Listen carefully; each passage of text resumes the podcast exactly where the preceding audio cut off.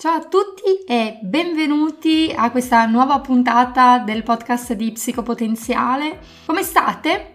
Magari fatemelo sapere con un messaggio. Io sto bene, oggi sono qui a registrare l'ultima puntata del mese di novembre Domenica finalmente arriva dicembre e con dicembre arriva una sorpresa meravigliosa. Infatti, insieme ad Alessandro abbiamo preparato per voi il vostro calendario dell'avvento, il nostro calendario dell'avvento. Un calendario dell'avvento che si chiama Scarta il tuo augurio perché ogni giorno dal primo dicembre fino a Natale pubblicheremo un podcast con un augurio speciale per te. Ovviamente si tratterà di un augurio speciale perché avrà a che fare con la psicologia, con la crescita personale e con il benessere. Ti daremo degli spunti importanti, delle informazioni importanti, dei consigli, degli incoraggiamenti per sviluppare il potenziale che è in te. Quindi datti questa possibilità per migliorare la tua vita, ma non soltanto, anche per vivere in maniera un po' più magica l'atmosfera natalizia. Ma veniamo a noi. Questo è un podcast molto particolare, ve lo spiego subito perché.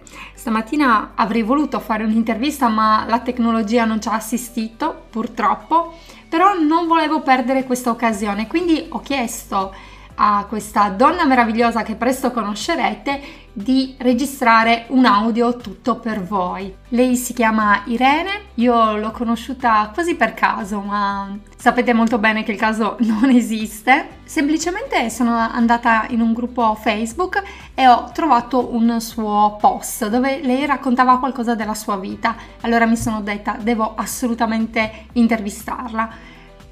Il giorno dopo eravamo al telefono insieme e ragazzi vi dico che è stata una telefonata incredibilmente profonda dove lei mi ha raccontato qualcosa della sua vita, ma abbiamo anche parlato di fede, di spiritualità, di forza, di coraggio. Insomma, non perdetevi questo podcast perché sarà eccezionale. Per introdurre un po' l'argomento vi dico che parliamo di violenza questa settimana, in particolare lunedì 25 novembre, è stata celebrata la giornata mondiale per l'eliminazione della violenza sulle donne. Vi ho visto molto attivi sui social, avrete sicuramente visto che la situazione è veramente drammatica. Secondo i dati Istat, in Italia viene uccisa una donna ogni 72 ore, un dato terribile, per non parlare poi di tutte quelle forme di violenza che per alcuni non vengono neanche considerate tali per esempio la violenza psicologica, la violenza economica, la violenza spirituale. Insomma, credo sia molto importante parlare di violenza e rompere questo silenzio, anche perché credo che ci siano veramente tanti pregiudizi dietro questo argomento. Addirittura stamattina girando su internet ho trovato un articolo che dice che per un italiano su quattro, secondo dati Istat, quindi certi, la violenza sessuale sulle donne è colpa di come si vestono, quindi dipenderebbe dall'abbigliamento portato da una donna.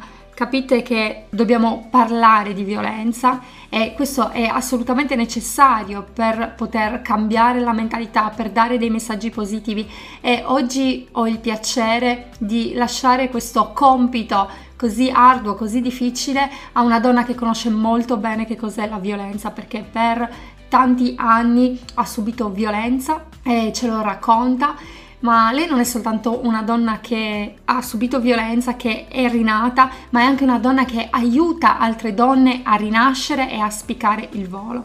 È anche una bravissima scrittrice, una poetessa, lo vedrete, lo sentirete.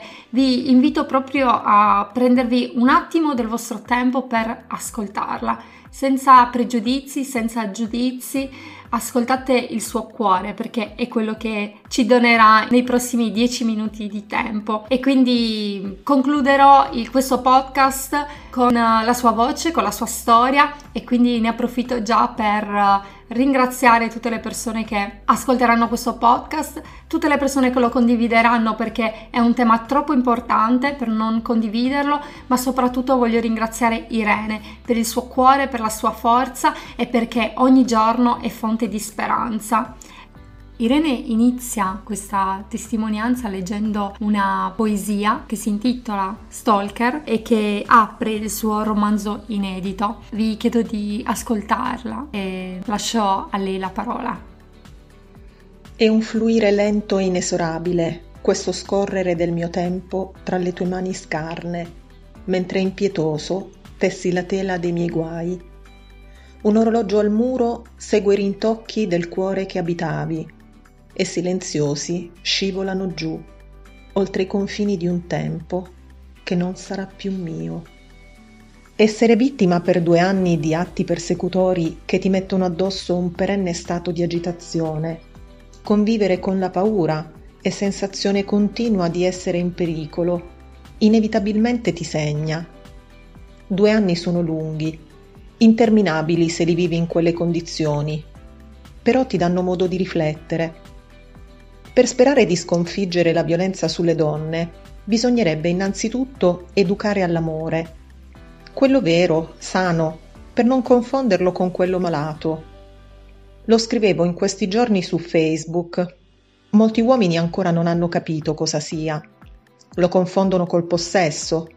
Vantano diritti di proprietà esclusiva sulla donna che dicono di amare. Tradiscono deliberatamente, convinti di poter tenere il piede in due scarpe, salvare l'apparenza di mariti e padri esemplari da un lato e fare i propri comodi dall'altro. Quando una donna comprende tutto ciò e decide di salvare la propria dignità, inizia il calvario. Troppo spesso l'uomo capisce il valore di ciò che ha solo dopo averlo perso.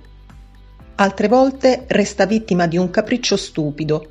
Sei mia e anche se non ti amo e non ti rispetto, non devi essere di nessun altro.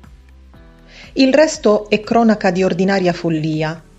Dobbiamo aprire gli occhi comprendere alla perfezione la realtà che viviamo e, quando necessario, imparare a metterci in salvo. La cosa che mi è mancata di più in quel periodo è stata la libertà. C'era la mia vita che andava a rotoli, toccava ridisegnare tutto da capo, crescere mia figlia nel modo più sereno possibile. Puoi immaginare quanto quell'inferno rendesse tutto decisamente più complicato. La meditazione mi ha salvato la vita Vivevo in uno stato di agitazione costante. Avevo attacchi di panico persino nel sonno. Ero diventata l'ombra di me stessa. La meditazione ha significato per me la possibilità di non smarrire il senso di quel che vivevo. Non ho mai perso la fede, mai. Proprio in quegli anni ho compreso l'importanza della spiritualità, ben lontana dai meccanismi perversi delle religioni. Meditando, ho imparato a lasciare andare il passato. Quel dolore aveva un senso ed io dovevo arrivare a comprenderlo, quindi liberarmene per poter riprendere la consapevolezza del momento presente.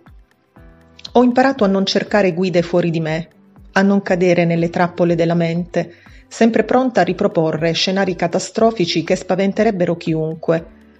Ed ho scoperto il senso del perdono, la capacità di non portare rancore, un veleno che uccide te, non la persona che detesti. Ho imparato a confidare nel karma, che regola a livello universale i nostri comportamenti e le reazioni conseguenti.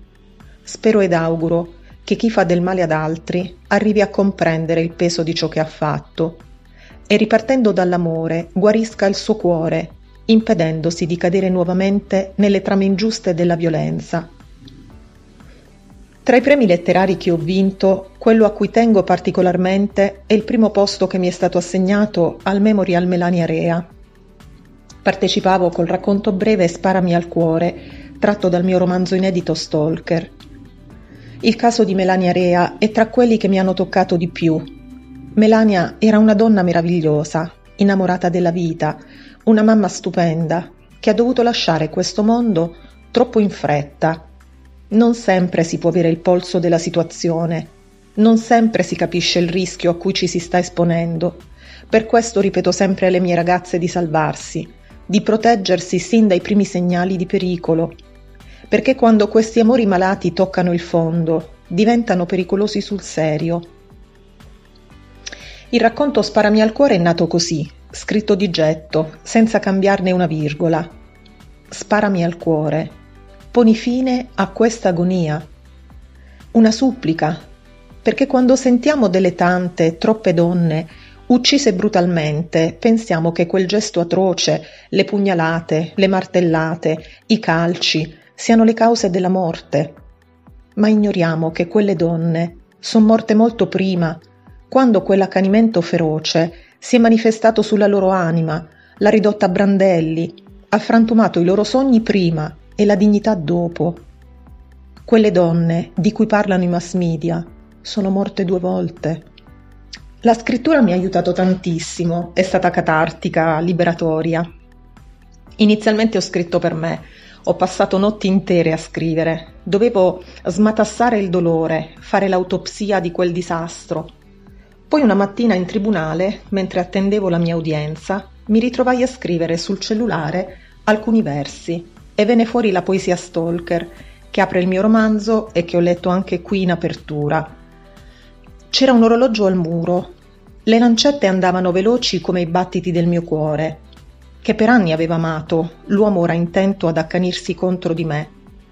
Lo descrivevo come il custode della clessidra del mio tempo, perché quegli anni mi sono stati rubati e in diversi momenti ho pensato che quella clessidra si sarebbe rotta davvero prematuramente.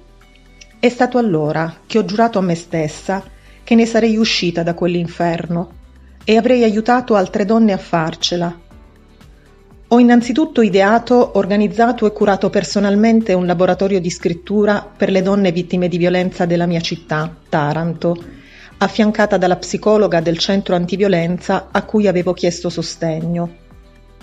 Scrivere liberatorio è stata un'esperienza bellissima.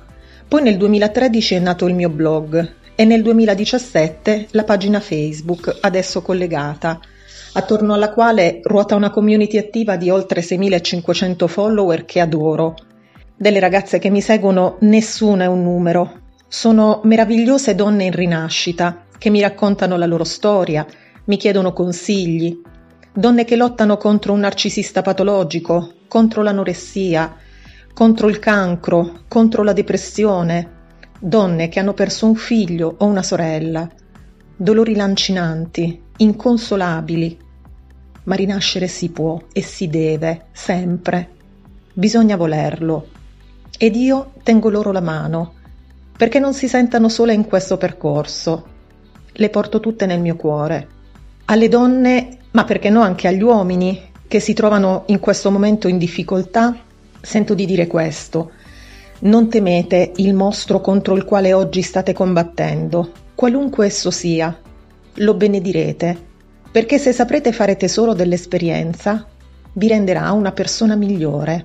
Prima del mio inferno vivevo molto al di sotto del mio potenziale. Lottare per aver salvo il diritto alla vita libera mi ha donato consapevolezza della mia forza e dei miei talenti. Ne abbiamo tutti, anche se a volte non lo sappiamo. Sto scrivendo un libro adesso per raccontare alle persone che mi seguono come si possa rinascere dopo esperienze simili non consiglio mai nulla di diverso da ciò che sperimento su di me e sento di dire questo agli amici che ci ascolteranno. Non aspettate di risolvere il problema per puntare alla meritata felicità. Stabilite un obiettivo per cui valga la pena lottare. Restate focalizzati su quello, senza mai smettere di vivere. La vita non va mai messa fra parentesi. Vivete ogni giorno da protagonisti e mentre puntate la meta, godetevi il viaggio certi che nelle prove più dure che potrete sperimentare non sarete lasciati soli. La vita non va mai temuta, solo compresa. Ciao, io sono Alessandro. Io sono Monica e ti diamo il benvenuto a Psicopotenziale. Questo è il posto giusto se vuoi trovare strategie per sbloccare la tua vita, migliorare le tue relazioni e raggiungere i tuoi obiettivi. Insieme liberiamo il potenziale che è in te